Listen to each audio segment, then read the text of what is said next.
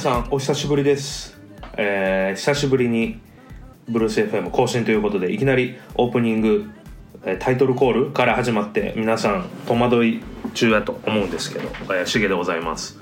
本日はお聞きの通りちょっと一人でね喋らせていただこうと思うんですけどあの僕が5月に、えー神戸に引っ越してきてから、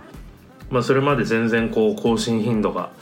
激下がりやった中さらにこう下がってというか、まあ、全然ちょっとねあの高俊君がとあのスケジュールがなかなか合わずになかなかこう取れないというね。スケジュール合わずにというかお互い休日は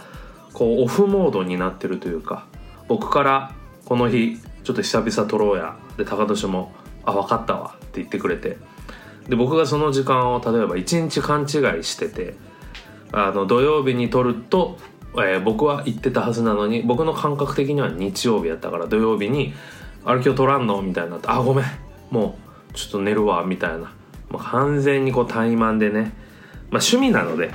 ペースとかどうでもいいんですけど、まあ、あの聞いてくれる方がね、まあ、僕の中ではイメージの中ではまあ45人はいるというふうにあの想像しておりますのでその45人の方にねあの、まあ、楽しみにしていただいてる更新通知つけてるよ設定してるよという方にねおブルース FM 久々に動き出したかみたいな風にね思わせたくて思いつきで、えー今日撮っております。7月12日水曜日。朝8時ですね今。あのですねまああの朝活ってあるじゃないですか。僕はあの大学時代にねえらくこうハマっておりまして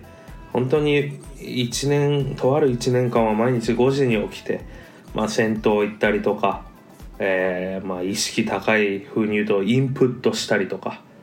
まあ、それでもうねあの一元の授業に余裕持って行っても、まあ、全然単位は取れなかったんですけど、まあ、社会人になるとこうよりなんて言うんですかね。なんかあの日中の疲れがやっぱ目立つね。もう今年30なんですけどもう本当に疲れるのであの午後とか。もう全然生産性も低いんですよ仕事の。僕なんでもリモートワークやし。やっぱりこう自分の脳みそが元気なうちにこう創造的なまあ本も読みたいな言うて全然読んでないし、まあ、大体こうこういうのしたいなみたいなのを午後にこうスケジューリングしちゃうと筋トレとかもそうですよ。サボっちゃうこう気質というか体力なのであの最近ねちょっと朝早く起きるようにしてってで、まあ、今日とかも6時に起きてちょっと運動して、えー朝ごはん作って食べて取りだめしてたテレビ見てちょっと本読んで、まあ、僕始業が9時なんですけど、まあ、今から仕事始めろよって話なんですけどちょっとこう時間空くからなんかちょっとラジオで見たアウトプットっすよね。あちょっとかっこいいんじゃないかっていうことで、まあ、そういうのもねこうやって一人で撮ってる理由としてもあるんですけど。やっぱなんか題目がないと喋りづらいなとは思うんですけど、まあ、今回はちょっとなかなかね話せてなかったこう神戸での生活について話そうと思ってます。神戸。あの僕はあの東灘区という、まあ、神戸大学がある場所って灘区なんで僕の母校ですね、えーその横の、まあ、本当に境目ぐらいのあの町に住んでおります。あの住宅街でですね大学時代も来たことあるけどまあ本当に数ヶ月に1回ぐらいの全然近いんですけど電車で一駅とかやし。もうなんかね大人になってこう住んでみるとまあよう僕の奥さんが言うのがあの、まあ、静かやと。テレビの音量平均音量が下がったっていうね。あの、まあ、夜とか、まあ、今はちょっとクーラーつけてるんですけどちょちょつい数週間前ぐらいまで夜とかこう夜風を入れるために窓を開けてテレビ見てた時にまあ大体僕がちょっとあとあのうるさくものを聞くのが好きというか。っていうのもあってまあ大体まあでも音量武蔵小山住んでた時は大体こう窓開けてたら31とか2にしてたんですけどまああのこっちに引っ越してきたかは来てからは28というねあの音量でも十分楽しめるというね周りがやっぱ静か。であとやっぱ家が広いっすね。あの本当にいろんな人に来てほしい。泊まってほしい。最近あの来客用布団も買ったので。ってぐらいこう前の家は、まあ、結構人招き入れてたけど正直もう2人ぐらい来ちゃったらもう狭いというか手狭やったんですけどまあもう本当に今の家はね盛ることなく、まあ、僕と南入れて7人ぐらい全然こうあの快適を保ちながらホームパーティーできるんじゃないかなっていう広さなんですよ。なのでこう静かで広いというところで心持ちがこうちょっとね余裕を持てるようになったというかあのまあ引っ越す理由の一個としてこう金をね貯めるというか生活費を落とすみたいなところがまあ狙いとしてあったんですけど引っ越してきてみて思うのは、まあ、結局家賃もまあそんだけ広い家に住むってことは、まあ、まあある程度関西にしてはいいところいいところって言ったらあれ、まあ、家賃は高いんですね。あのだ前の家とほぼ同じ。武蔵小山の駅徒歩1分 1LDK と家賃一緒やからでかつその最寄りのスーパーがね怒りスーパーっていう、まあ、成城石井みたいな感じですわ。富裕層向けスーパー。まあほぼ使わないですけど。でまあちょっと歩いたら阪急オアシスっていう阪急阪神ホールディングスがやってる、えー、とスーパーがあるんですけど、まあ、僕がイメージしてたより全然安くないんですよね。大体まああの鶏もも肉指数って僕呼んでるんですけど鶏ももが 100g いくらで売ってるかで大体、その地域の物価を僕は勝手に判断してるんですけど、まあ、僕がよう言ってた東急スーパー武蔵小山駅の、え2階にあるスーパーですね、まあ、鶏もも指数は全然変わってなかったのであの実質落ちてない生活費はなのであの頑張るしかない仕事をね僕のあの仕事もまあ2月に高俊君の会社を辞めてえーまあ誰も知らない外資系の会社に入ってるんですけどリモートワークで。研修期間もまあなんかコミッションって言われるね成果報酬制なんですけどまあ基本給ももちろんある中基本給プラスコミッションでコミッションの割合がまあまあでかいので本当に月のパフォーマンスによって給料がもう全然違う翌月の給料が。で幸いにもねこう大失敗というかもうコミッションゼロだみたいな月は来てないので、まあ、耐えてはいるんですけど、まあ、逆にその上限がない分ねめちゃめちゃ頑張ったらあいけるぞみたいなあの給与形態なので気合を入れようと思ってあの結局この出る金は減らなかったぞみたいな。むしろなんかちょっとなスカパー契約したりとかであの出る金増えてる説もあるぐらいなんでちょっと仕事もね頑張っていきたいなあ言うてねやってますけどね。7分51秒でもう喋ることが。一人喋りってむずいっすねやっぱり。僕ねあの大体日中もう本当に家で一人で仕事をしてるのであの朝活始める前なんてのはもう南が出出る時間に僕起きるみたいな感じだったから本当にこう夜南があ南って奥さんですね。南が帰ってくるまでは誰とも喋んない日も全然あるぐらい。ミーティングがあったらまあ喋るけど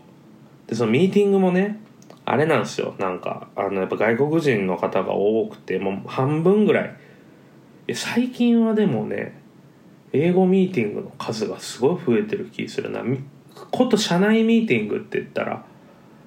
多分6割7割はもう英語海外の人とのミーティングなのであの日本語をこう喋る機会が少ないなっていう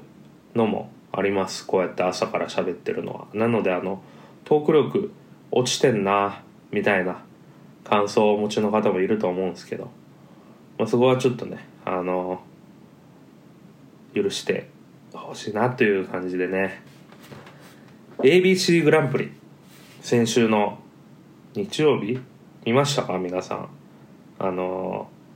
ABC お笑い新人グランプリっていう関西でしかやってなかったんかな。なんか今日見たら ABEMA でも出てたんですけどまあ言ったら m 1よりもこう若手向けというか10年以内の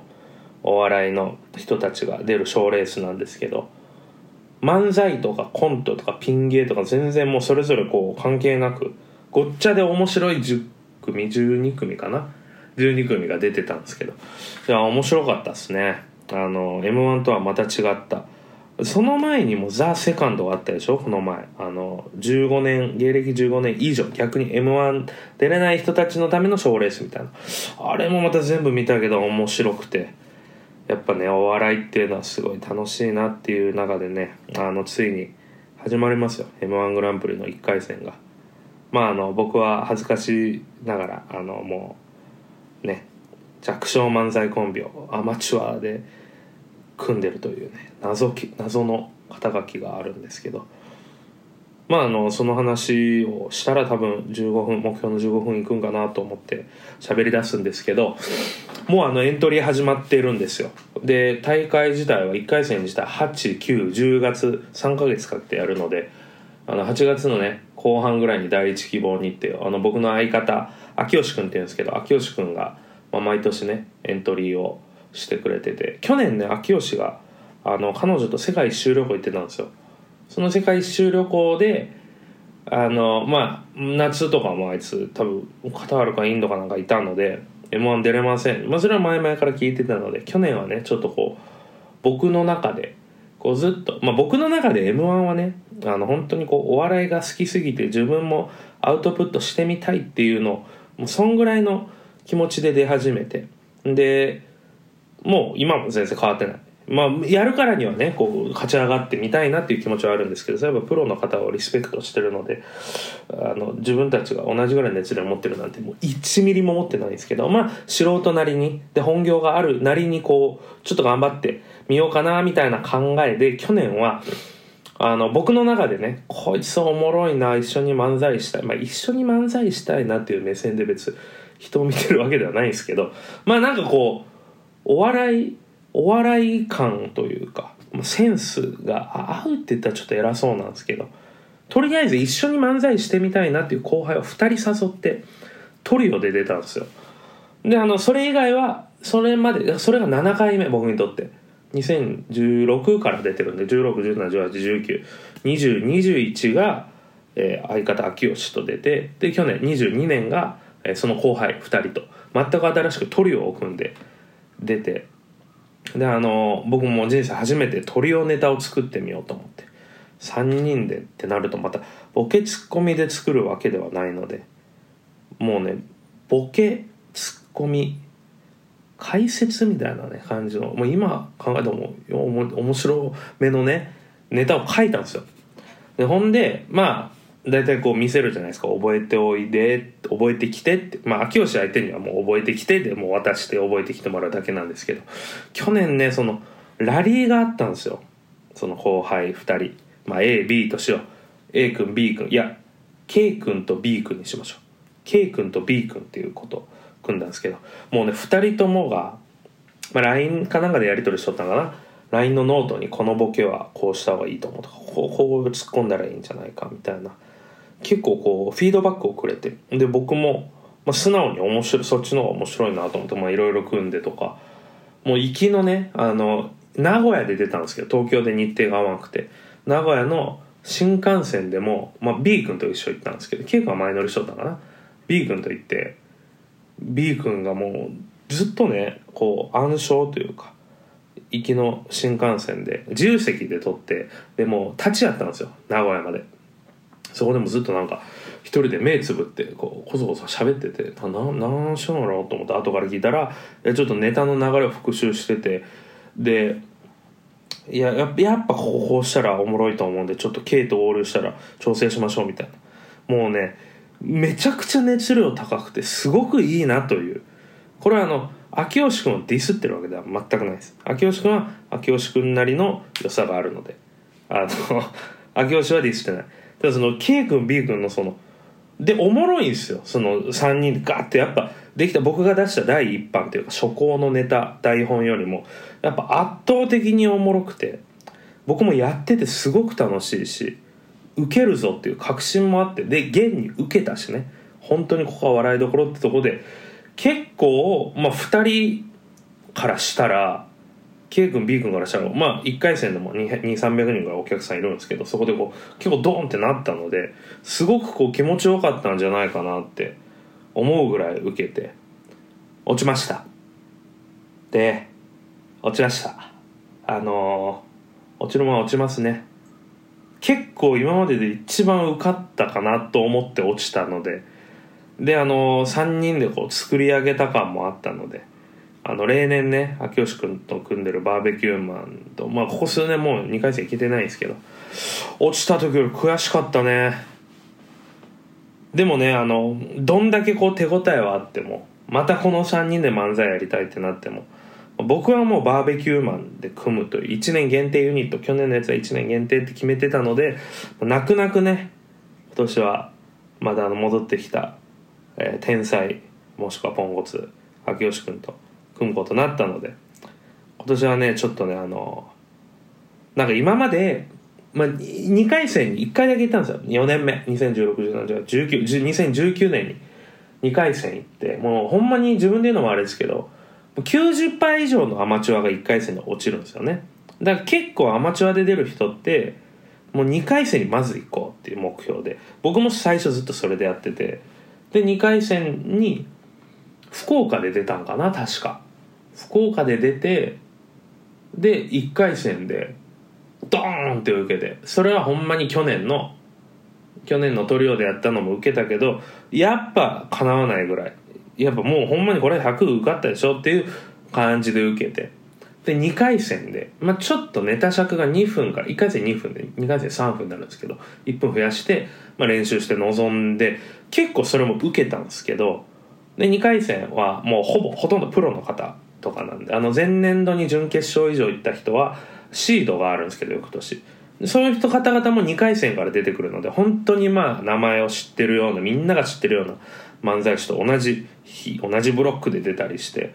なんでこう自分たちのネタ出番終わったら客席にいてずっと見てたんですけどやっぱプロの方々はねこの同じネタ尺で笑いのまず数が違うし一つ一つの面白さ笑いの大きさも違くてああもうこれ負けだなっていうのでまあ案の定負けたんですけどまあそのそこぐらいまではちょっとねまた行きたいなとは思います。なのでとはいえまあ僕もね2回戦に行ったネタを1個作ったぞっていうのはあるんですけどまあそれが毎年僕が書いて落ちてるんで今年はちょっとねまあある種賭けの1年というかまあ M は今年8年目なんでちょうど真ん中かな15年出れる。あとだから今年入れて8回出れるのでもう今年はちょっとねまあ別に捨て年ってわけじゃない。ただ博打年。秋吉君に全部ネタを書いてもらおうと思ってあのいます。秋吉君はねあの4年に1回ほんまに2日ぐらい筋肉痛が取れない腹筋の筋肉痛が取れないぐらい大笑いをさせてくれるようなもう天才タイプだと僕は思ってるのでほんまに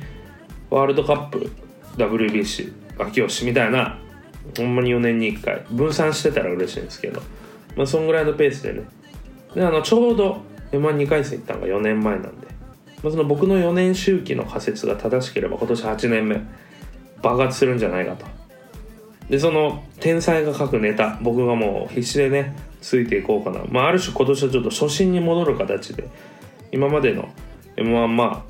ちょっとね勝手にアマチュアながらこう1回戦は慣れてた感じもあったんですよ。でそれはちょっと真摯に向き合えてない気もするのでちょっと今年はねあのー本当に初心に戻ってというか m 1グランプリ出たいと思います。結局やっぱ m 1の告知になるね一人で喋ったら。まあそんな感じであの18分37秒。これはもう撮ったらもうすぐ上げてえー、上げて9時から仕事するっていう。めっちゃ朝活なんか Voicy やってる意識高いビジネスマンみたいですね。まあ内容は全然意識高くないですけど。まあちょっとねあの次回以降一人喋りはまああの社会情勢だったり日本経済世界経済の動向をいろいろね解説していくような番組にねしたいと思うんですけど。まあこれでこういや誰がすんねんみたいな突っ込んでくれる人もいないっていうのが一人喋り難しいところで真偽がわからないまま終わりたいと思います。それでは皆さん